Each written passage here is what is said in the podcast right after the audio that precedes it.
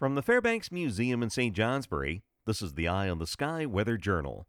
The sun rose this morning at 7:06 and will set at 4:13. Length of the day 9 hours and 7 minutes. On this date, just over 50 years ago, in 1972, a moderate snowstorm began a snowy week, with a second storm following three days later. The two storms combined to bring 15 inches to Lebanon, New Hampshire, 16 inches in St. Johnsbury and Woodstock, New Hampshire, 19 in Rochester and Peru, Vermont, as well as Hanover. In spite of one of the snowiest Decembers on record, the rest of the winter of 1972 73 lacked the usual snow and cold.